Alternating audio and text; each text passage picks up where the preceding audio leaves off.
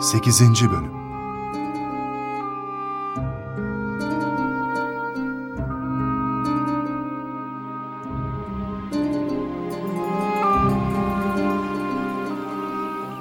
Kafam karıştı dede. Karma karışık bir toplum yapısı çıktı ortaya. Kimin ne yaptığı belli değil. Dikkat edersen karışmaz. Dede, baksana abim beni suçluyor. Suçlamıyor yavrum. Dikkat edersen anlarsın diyor. Yanlış mı? Ediyorum ama. Daha çok dikkat et o zaman. 741 senesinde Kuzey Afrika'da Suriyeli askerlerle Berberiler arasında bir anlaşmazlık yaşanır. Berberiler Kuzey Afrika'nın yerli halkı değil mi dede? Bir yönüyle evet yavrum. İş büyür ve Berberilerle Suriyeli askerler savaşa tutuşurlar. Berberiler galip gelir. Suriyeli askerler ne olur? Müslüman Müslümanı esir alır mı? Suriyeli askerler Endülüs'e sığınırlar oğlum. Endülüs'te bir de Şamlılar topluluğu ortaya çıkar ki bunlara da Şamiyun denir. Oo, Dahası da var durun acele etmeyin. daha da mı karışık iş yani dede? Bir de üstelik Araplar ve Berberiler kabileler halinde yerleşirler Endülüs'e. Daha küçük etnik birimler yani. Bu olay Endülüs toplumunda içtimai kaynaşmayı biraz geciktirir. Sadece geciktirse iyi. Kim bilir bir sürü kavga da çıkmıştır. Evet kızım. Mesela Endülüs Arapları kendi aralarında Kaystılar ve Yemenliler diye iki ana kola ayrılıyordu. Yerli halktan Müslüman olanlar sınırlı mı kaldı dedi. Hayır oğlum. Hızlı bir şekilde İslam'a giren yerli halk kısa zamanda büyük bir topluluk haline geldi. Zamanla da nüfusun en kalabalık unsuru oldu. Peki iç anlaşmazlıklar ne zaman başladı? Anlaşmazlıklar olduğunu nereden bildin kızım? Bu ayrılıkları gayrılıkları herhalde boşuna anlatmıyorsun dedeciğim. İslam toplumunda hürler, köleler diye bir şey yoktu. Azat edilmiş köleler vardı ama. Azat edilmişlerdi yavrum. Artık hür insanlardı. Ama onlar da ayrı bir topluluk oluşturuyorlardı. Az önce sakalibe demiştiniz dedeciğim. Aferin kızım. Dikkatli miymişim değil miymişim? Maşallah tebrik ederim. Alay etme benimle. Son derece samimiyim emin ol. İslam toplumunda da avam ve havas olarak iki sosyal grup oluşmuş. Ama bu katı bir ayrım değilmiş. Avamdan biri havasa geçebilir, havas da avam olabilirmiş. Keşke bu da olmasa ama. Yoksa asıl değer takva ile değil mi dede? Savaşlar ve esir almalar devam ediyorken de köleler, esirler grubu hep olmuştur ama. İslam'da köle azat etmek, yani bir esiri hürriyetine kavuşturmak ibadettir yavrum. Bazen de kefarettir, ciddi bir görevdir yani. Dünya tarihinde kölelik denilen olay İslam sayesinde kalkmıştır elhamdülillah. Ama bu da zaman almıştır tabii. Modern köleleri saymazsak tabii. O ne demek kızım? Boş ver dedeciğim. Konuyu değiştirmeyelim. Peki Hristiyanlar ne yapıyordu bu durumda? Hristiyanlar ve Yahudiler Müslümanların gelişiyle tam bir hürriyete kavuştular. Taassup yerine kısa zamanda hoşgörü hakim olmuştu Endülüs'te. Buradaki medeni gelişmeden herkes payına düşeni almıştı. Müslümanların hakimiyetiyle Hristiyanlıkla alakalı düşünce, eğitim ve öğretim faaliyetleri gözle görülür bir canlılık kazanmıştı. Bir bakıma Hristiyanlar kendilerini bulmuştu. Ama sonuç iyi olmamış. İspanyol tarihçi Simonet bile bu dönemi Hristiyanlığın çiçek açması olarak kabul etmek zorunda kalmıştır. Yahudiler ne yapmış dedi? Müslümanların fetih sonrasında Endülüs'e getirdikleri dini hoşgörüden en fazla yararlananlar hiç şüphesiz Yahudiler olmuş oğlum. Vizigotlar döneminde kaybettikleri bütün haklarına yeniden kavuşmuşlar. Bir başka deyişle bir cemaat olarak yeniden doğmuşlar. Çeşitli yerlere dağıtılmış Yahudi toplulukları Müslüman idareciler tarafından getirilip şehirlerde toplanmış. Tam Yahudilerin istediği gibi. Şehirler ticari hayatın da merkezi. Evet kızım, daha ötesini söyleyeyim. Çünkü önemli. Müslümanlar kaçan ya da öldürülen Hristiyanlardan kalan evlerin bir kısmına Yahudileri yerleştirmiş ve böylece Yahudiler ganimete de ortak edilmişler. Bu çok enteresan. Evet çok enteresan oğlum. Vefadan birazcık nasibi olan bunları unutmaz. Ama ne yazık ki zamanımızda bunlar unutulmuş gibi. Çok yazık. Yahudi araştırmacı Astor'un deyişiyle bütün bunlar Yahudilerin hayal bile edemeyecekleri gelişmelerdi. İslam hakimiyeti döneminde Müslümanlarla Yahudiler arasında ciddi bir problem de yaşanmamıştı. ticaretteki maharetleriyle ticari hayatta İbranice, Latince ve Arapça bilmeleri sayesinde de siyasi ve kültürel alanda önemli bir yer işgal ettiler. Nereden nereye geldik? Senf bin Malik el Havlani'nin valiliğinden söz ederken nerelere açıldık? Bunlar önemli oğlum. Bu konular daha sonra İspanya toplumunun çatlama ve kırılma noktaları olacak. Bu yüzden önemli. Daha ilk zamanlarda bile bazı kimseler bu ayrılıkları kaşımaktan geri durmamışlar. Fitne savaştan beterdir biliyorsunuz. Savaşta her şey belli. Fitnede ise karma karışık. Bak sen de benim durumuma geldin işte. Gelin biz yine Vali El Havlani dönemine dönelim. Ne dersiniz? Burada da bir fitne çıkmadan gitsek iyi olacak dedi. Adil halife Ömer İbn Abdülaziz döneminde müttaki ve mücahit bir idareci olan El Havlani fetih hamlelerine devam etti. 718 senesinde Pireneleri aşarak o zaman Frankların hakimiyeti altında bulunan Galler'e girdi. Narbona'yı fethederek İslam orduları için bir üs haline getirdi. Sonra Akitanya'ya yürüdü. Toulouse şehrinde Dük Eudes'in güçlü direnişiyle karşılaştı. Buradaki çarpışmalarda hem kendisi hem de çok sayıda Müslüman şehit oldu. Eyvah işler tersine dönmese bari.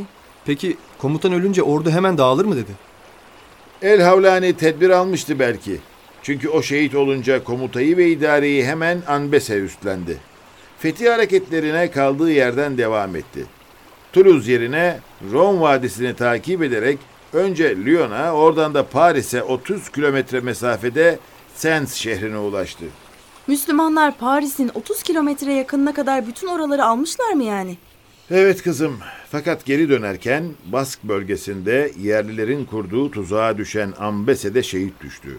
Ambese'den sonra Abdurrahman el Gafiki Avrupa fetihlerine devam etmek istedi. İstedi de ne demek?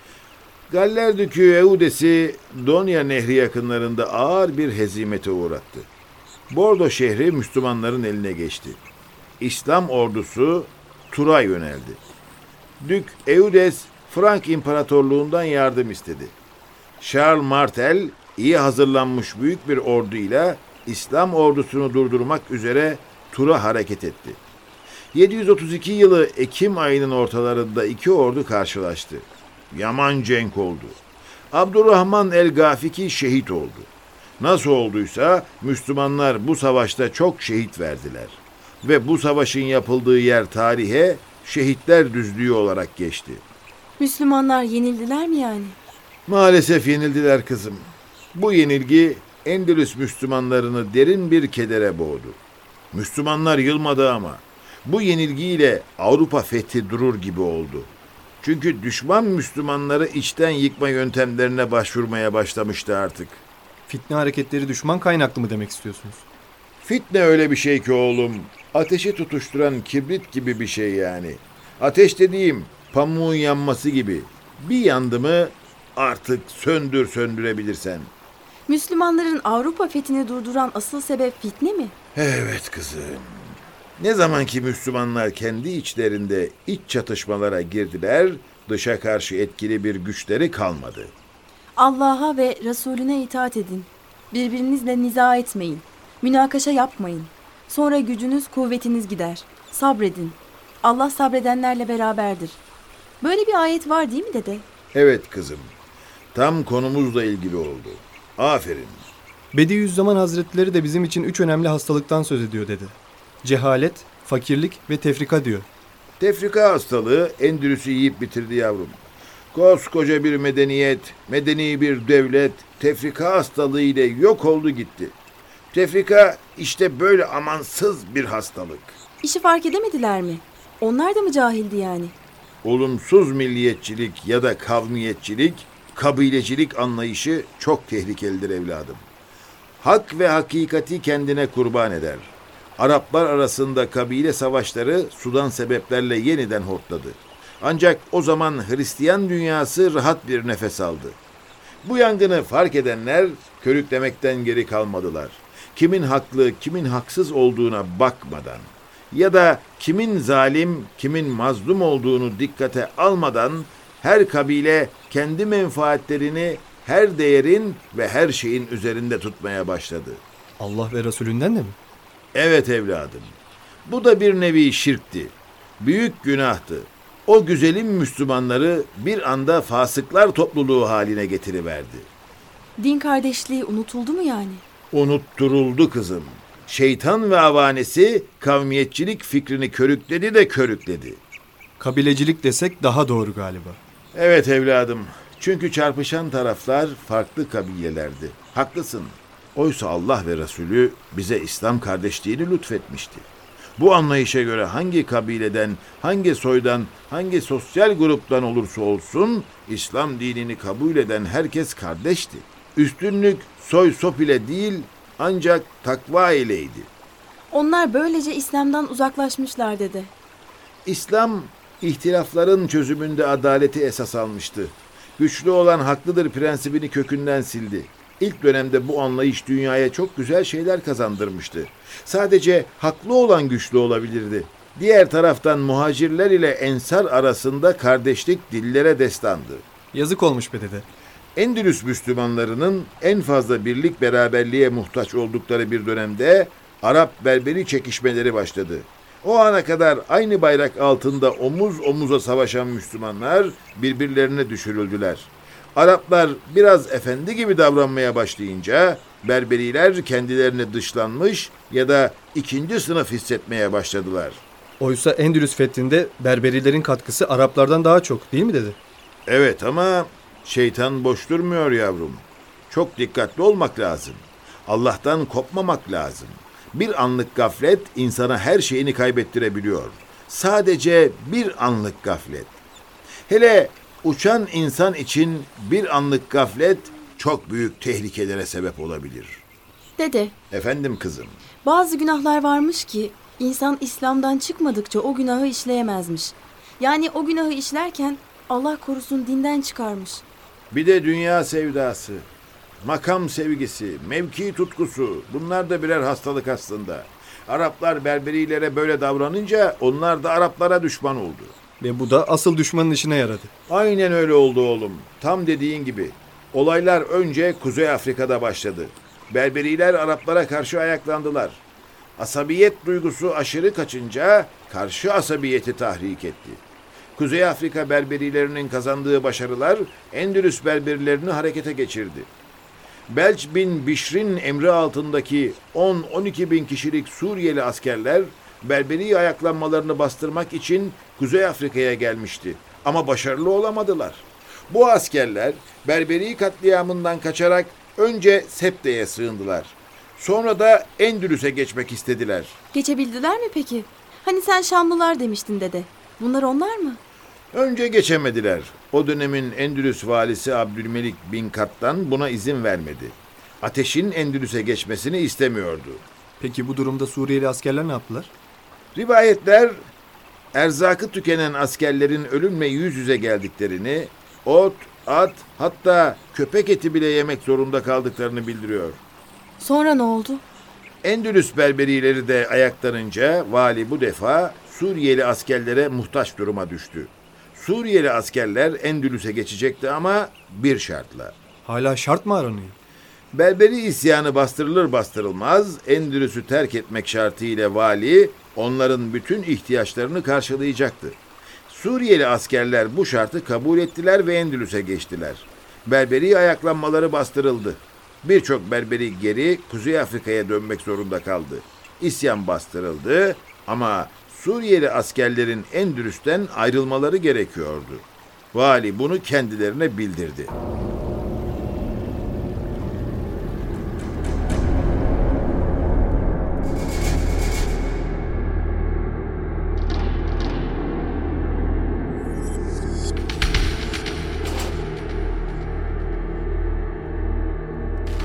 Valimizin emridir. İsyan bastırılmıştır. Şimdi ahde vefa gerekir. Valimiz kendi üzerine düşeni yaptığına göre artık Suriyeli askerler de Endülüs'ü terk etmelidir. Evet. Fakat anlaşma nasılsa öyle uygulanmalı. Biz ahde vefa gösteririz. Siz gösterirseniz Ne demek istiyorsun? anlaşmamıza göre bizim toplu olarak Kuzey Afrika'ya geçirilmemiz gerekiyor. Öyle değil mi? Bu maddenin aynen uygulanmasını isteriz. Fakat valimizin emrinde bu kadar gemi yok. Biz ahde vefasızlık etmiyoruz. Verdiği sözde durmayan ahde vefasızlık etmiş olur. Anlıyorsunuz değil mi? Şartlar buna müsait değil ama. Bütün gemileri sefere koysak yine de grup grup gitmeniz gerekiyor. Başka çaremiz yok. Yok işte. Grup grup gidemeyiz. Karşıda berberiler muhtemelen bizi bekliyor. Küçük topluluklar halinde gidersek bizi kırarlar. Bunu da herhalde istemezsiniz. Biliyorsunuz sizin için yeni düşmanlar kazandık. Elbette istemeyiz. Lakin nasıl yapalım? Tekrar ediyoruz. Biz hazırız. Toptan geçireceksiniz. Buyurun geçirin. Daha ne diyelim? Ben durumu valimize bildireyim. Ama kabul edeceğini hiç sanmıyorum. Çünkü imkanlar buna müsait değil. Parça parça gitmemiz berberilere teslim edilmekten başka bir şey anlamına gelmez. Bu da böyle biline. Karar sizin.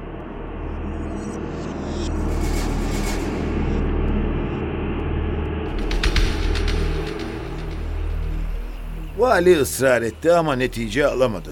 Bu silahlı topluluk Vali Abdülmelik'i görevden alarak kendi komutanları Belç bin Bişri vali yaptılar.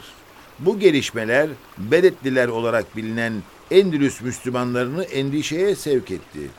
Üstelik Üstelik bir şeyler de mi oldu? evet evladım.